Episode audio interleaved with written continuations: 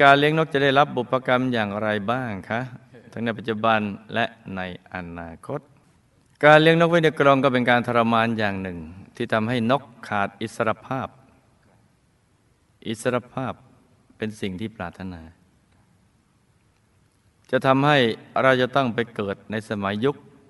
ที่เกิดสงคราม แล้วก็ถูกจับเป็นเฉลย หรือ เกิดในเมืองที่เป็นประเทศสราช ไม่มีเอกราช หรือถูกจับไปขังโดยไม่มีความผิดจ้ะเหมือนนกก็ไม่ได้มีความผิดอะไรแต่เรามาขังไว้ และเราคิดไปเองว่าเราจะเลี้ยงนกให้สบายไม่ต้องให้มันทำมาหากินต้องการฟังเสียงมันขัน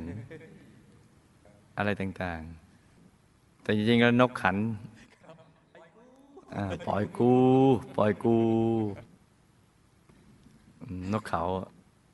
ที่เขาประกวดเสียงนกเขาขัน มันชวนพวกบอกเป็นทีมเลย ปล่อยกู ปล่อยกูชิปชิปชิปเป๋งปล่อยกู อะไรเงี้ยไปฟังดูเถอะภาคใต้เยอะนะ เห็นเขาเอาเอาแขวนกล่องครูไม่อยากเคยไปเห็น โอ้มันร้องใหญ่ บางตัวก็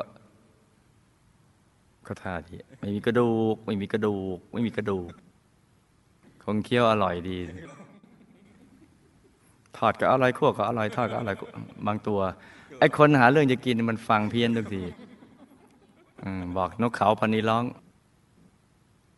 ทอดก็อร่อยคั่วก็อร่อยทำแกงคั่วก็อร่อย เอาทอดก็อร่อย ฟังนก ทอดก็อร่อยคั่วก็อร่อยทอดก็อร่อยคั่วก็อร่อย ถ้านกเขาอีกพันหนึ่งอะไม่มีกระดูกไม่มีกระดูก โอ้มีแต่เนื้อทั้งนั้นเลยโอ้ไอคนมันจะกินนี่มันเลื่อยแม้แต่ไก่ร้อง โอ้ยโอ้โอ้ได้ยินมันคาตะไคร้อยู่บนหลังโคก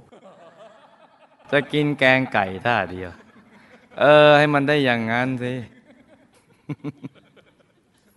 โอ้ยโอ้ คาตะไคร้อยู่บนหลังโคก มันจะกินท่าเดียว การเลี้ยงนกไว้ในกรงก็จะเป็นการทรมานอย่างหนึ่งที่ทำให้นกขาดอิสรภาพ